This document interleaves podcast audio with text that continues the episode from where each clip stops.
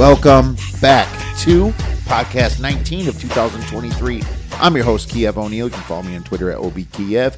Follow us at The Oddsbreakers. Follow us on social media slash The Oddsbreakers. This episode is being brought to you by Shot Quality Bets. For 30% off Shot Quality Bets, please visit Shot Quality. Use the promo code ODDS23. Get a new perspective in betting college basketball. If you'd like to support The Oddsbreakers and benefit from our premium plays, please visit theoddsbreakers.com, click shop, and become a member. Pick any for winning captors, get their premium plays for line moves. You can also support us on patreon.com. And if nothing else, please visit the and become a free picks newsletter subscriber.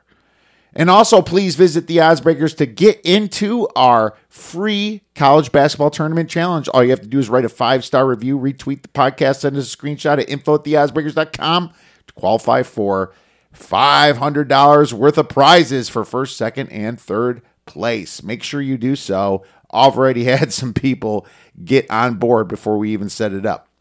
We have a great show for you today because I'm going solo to talk about some of the big games tomorrow. Doing this late at night to get the lines, I guess, for uh, some of these big games.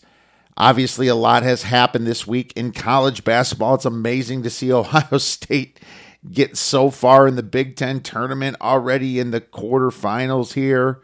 They got to play Purdue. They got by Michigan State. They got by Wisconsin and Michigan. It's just uh, the Big Ten's kind of a mess. Uh, probably a little bit of an overrated conference. I hate to say it as a Big Ten fan, but let's face the facts here. There is just no guard play going on in the Big Ten. Another big upset. Marquette taking out Can, uh, UConn. That was uh, a little closer than it should have been. There was some shenanigans with some of the calls towards the end of that game, but I still give credit for Marquette to staying strong and uh, coming off the victory. They really did it by defense. They kind of took UConn's game and uh, turned it against them a little bit. So that was cool. I mean, they're three and a half point dogs. It wasn't that big of a victory, but big enough. Definitely noticeable. And obviously, Missouri beat Tennessee. I was on Missouri plus the six, sprinkled the money line a little bit, and was really happy with that outcome.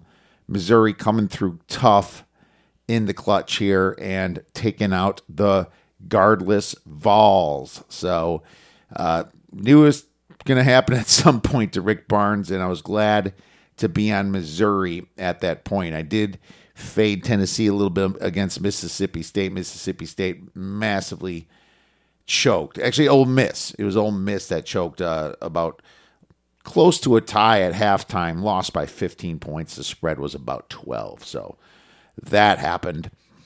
Uh, North Texas lost to UAB. These two teams were pretty close and rated, though. I mean, UAB was actually the slight favorite in this game. So, some fireworks already today in college basketball. Upsets galore, my friends. Just came back from watching Creighton lose to Xavier bad. I did have Creighton plus 340 in the uh, Big East tournament too, but nicely I had Vanderbilt at the plus seven and a half and went to plus eight and a half. I was like, seriously? I put a little back on plus eight and a half and uh, a little on that money line, which was nice too at the plus 530. So some crazy upsets so far in this tournament. But now Virginia is about over, and it looks like it's going to be Virginia versus Duke for the most part, and Vanderbilt versus Texas A&M. So those lines are not out just yet, but I'm going to start talking about the Ivy League, Cornell versus Yale. And man, I usually stay away from the Ivy League, but Yale's number 68 on KenPom. One, Cornell's 142. Yale has one loss in their last 11 ish games, and it was against Penn. It was an away game. But, you know, I Cornell, super fast paced team, no defense being played. I mean, they're looking at this as being a pretty high total, even though Yale likes to slow it down some. This last game between these teams, Cornell beat Yale 94 to 82. Now, do I want to bet the over here? It's going to be high. 155, 156 is what you're going to get. Yeah, probably not. Uh, in this type of situation, these two teams are just starting their Ivy League tournament games, and I could see a little bit more defense being played in this situation, especially from Yale. If anything, I would lean Yale in this situation, even though they lost earlier to Cornell, but it was an away team, it, it, uh, away game. It, it's like Cornell was very hot this game. Let's look at the stats. I mean, Cornell was hitting their twos at a 54% clip, and they're hitting their threes at a 48% clip. Well, that's pretty much what happened in that game. Just couldn't miss from three, and basically really good from two as well. So, got a lot of rebounds. Uh, 21 defensive rebounds, kind of did it as well as some turnovers. Uh, they got 16 turnovers. So there you go. 16 turnovers to eight turnovers. Yale just had a very sloppy game. This is why you're seeing Yale favored. Minus six, eh, it's probably pretty fair. I, I would say that's fair. Uh, maybe it's even slightly high, but I'm going to stay away from this game. UMass Lowell versus Vermont. Vermont's minus five with a little juice here at minus 115. The total on this one is 140.5. So in this situation, uh, Vermont's just the best team in this class. I mean, they have the third longest active win streak of 14 games in a row. Most of these teams in the America East Conference are terrible, like Binghamton, uh, Maine, Albany, I guess Baltimore, Maryland, the Retrievers there that had that awesome upset against Virginia four or five years ago is 254th. And then, of course, uh, UMass Lowell is 134. But, you know, Vermont's just the uh, class of the division. Now, the weird thing about Vermont, they do not rebound the ball well, ranking 358th on offense. They're really great at defensive rebounds. They really get back on defense. They play a slower paced game while UMass Lowell doesn't play as much defense, a little bit faster. They do get a lot of offensive rebounds, not as many as defensive rebounds. But they shoot the three really well, ranking 14th in three point percentage, while Vermont can't defend the three really well, 248th, allowing 35% three points. So that's where it would definitely worry me uh, to back Vermont. But I mean, Vermont seems to be the team put together well. Only 14.4 possession percent of turnovers is ninth in the nation in turning the ball over. That's fantastic. And while that's UMass Lowell's issue, 302nd in turnovers. So that's how they lose the game. They get sloppy and can turn it over. And the fact that they're playing fast, things can spin definitely out of control. So I agree with the efficiency sites five, six, yeah, and that's what the line is. So I uh, don't want to really want to mess with that one. Next game, you have Purdue against Ohio State. Purdue minus seven, total 134.5 in Ohio State, man. I tried to fade them against Wisconsin and Michigan. Big mistakes. I'm glad I laid off against Michigan State. The steam started coming in. Man, I was like, this gets to five, I might just back Ohio State. Never got to five. I ended up going golfing with my uncle. Beautiful day, by the way. 80 degrees, overcast, no wind. It was wonderful.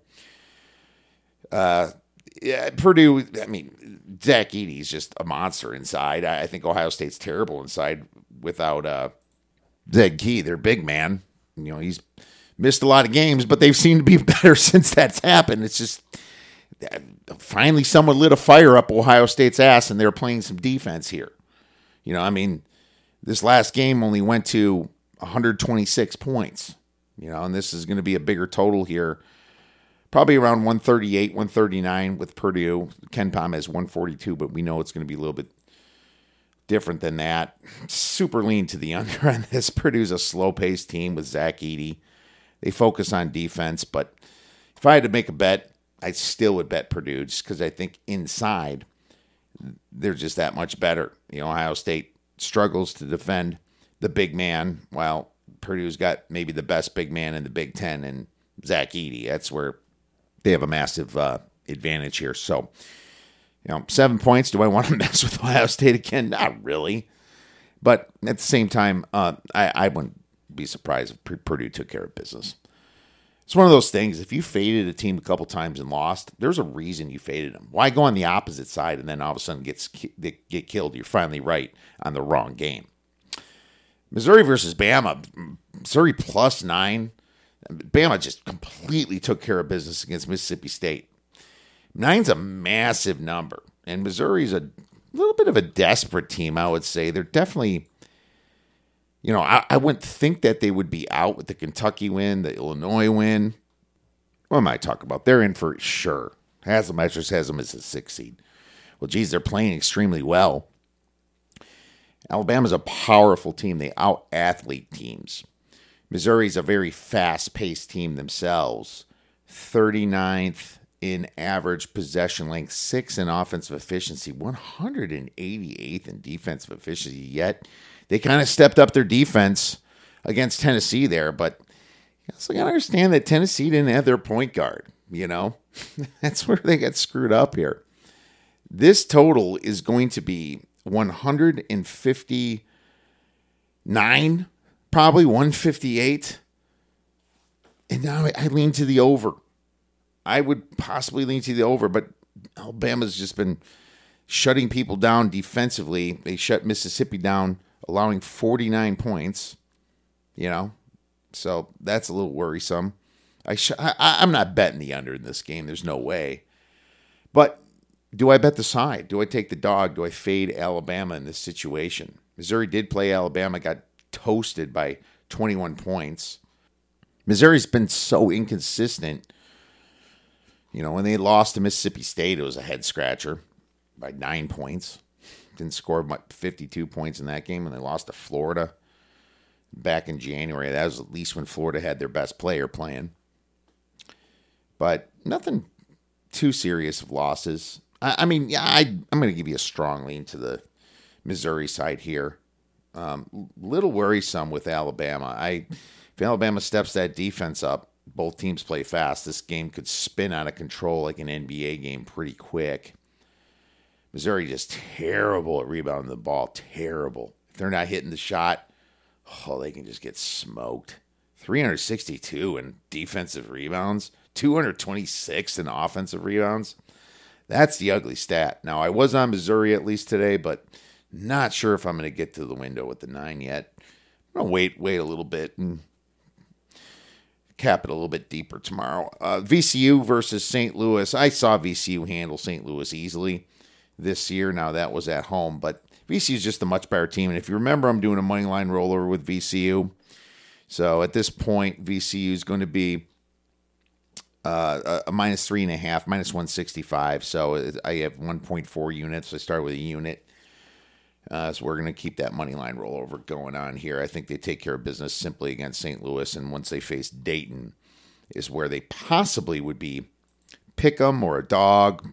I, I don't know where that's going to be, but you figure Dayton's going to take care of Fordham. If not, there goes your money line rollover. But hey, VCU was only plus 200 in this tournament anyway. Pennsylvania versus Princeton. Another Ivy League situation here. Princeton has been a great team in the past, right?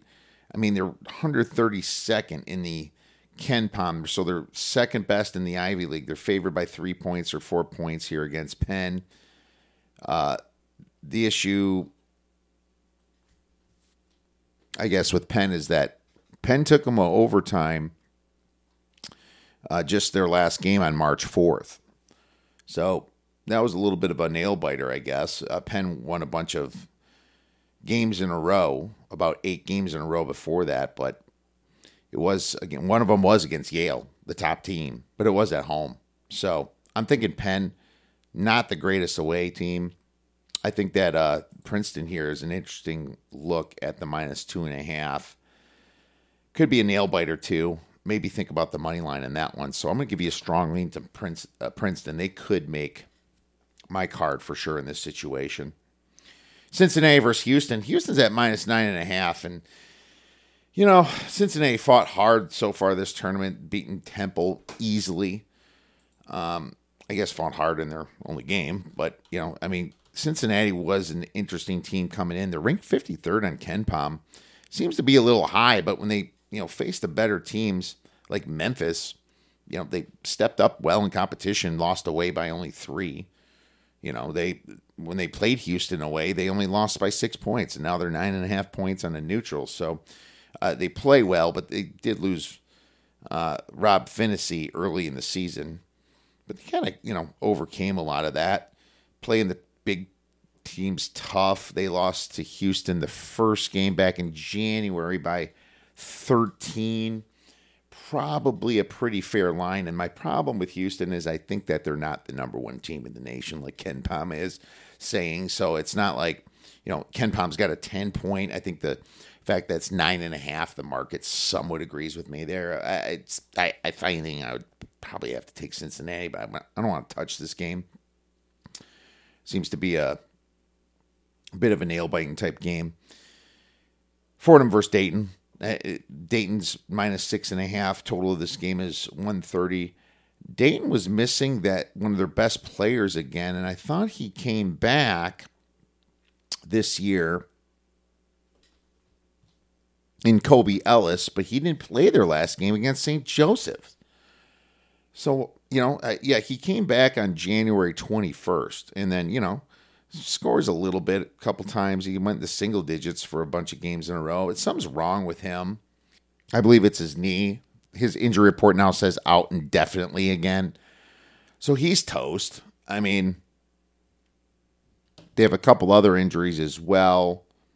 I'm not even going to attempt to say this name. Mike Sherivan Jumps or something. it's apologies, but he's looks like he's very questionable. Doesn't score a lot of points. Kind of a a bit of a role player. 21 minutes, 7 minutes, 20 minutes, 24. But still, it, it thins out Dayton here. There's no way I'm going to play Dayton, but Fordham, I don't think I bet Fordham once this whole year. All their games are against like hundreds to the 200s when they played one good team early in November. It was Arkansas, the 19th ranked Arkansas, lost by like 30 some points. Uh, their biggest win is against number 94 St. Louis at home. You know, when they played uh, Dayton, they lost 82 to 58 on January 10th. so, you know, uh, no chance I'm going to be taking Fordham in this situation.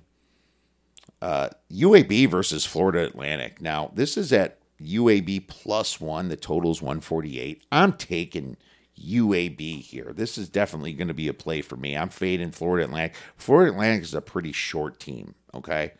So um, they don't do that great on the rebounds, while UAB is number ninth in offensive rebounds. Not so great on the defense at 196th. But, uh, you know, UAB, great three point shooting team, ranking 32 in the nation. Uh, Florida Atlantic, they show very solid on offense, 30th in efficiency, 39th on defensive efficiency.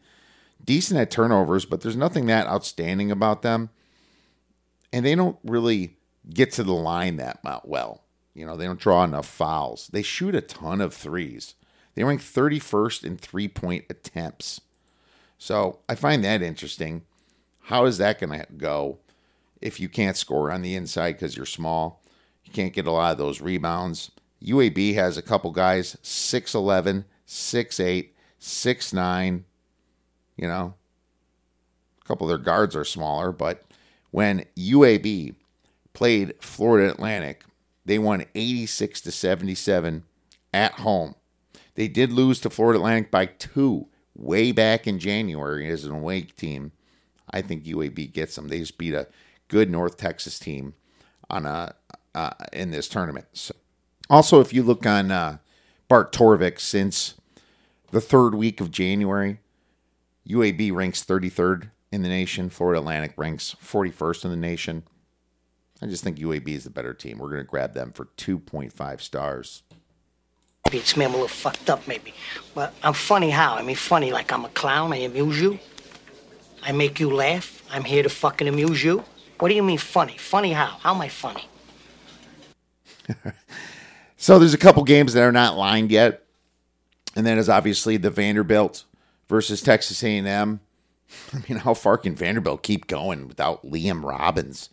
They're just doing fantastic, but Texas A&M is going to be a big favorite here. It's probably going to be about five points, I assume. Let's see if KenPom even has that up, being that that this just ended, and uh, they do. Uh, Texas A&M five points, just like I thought.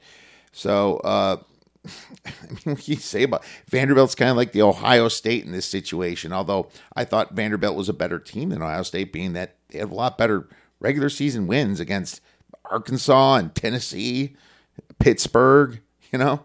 But I mean, Texas A&M is just all around better. Thirty first on adjusted offensive efficiency, thirty first and fifth in defense. I mean, they can go hot and cold though from uh, from three points and two points. I mean, 258th in effective field goal percentage is not great. Uh, that's, that's Vanderbilt team, lots of momentum behind them. They're really fighting to get in the tournament. Dog fighting to get in the tournament here. Five point dog. Ugh, stay away from me. I am not touching this game. Uh, and Vanderbilt though, they don't play a ton of defense. 161st in defensive efficiency. Yeah, five points going to be a good spread. I, I trust the efficiency sites in some of these situations. When I what I like to look at is the matchups themselves and the uh, home road splits. Well, Vanderbilt matches up pretty well. Uh, they have a few other guys that are very capable of playing defense uh, down low, like Jordan Wright. Um, you know, he's been pretty good. 6'10 Quentin Millora-Brown is doing fantastic right now. So, yeah, I mean, pretty good Vander. I mean, they're they're solid. Stackhouse has just been a great coach so far.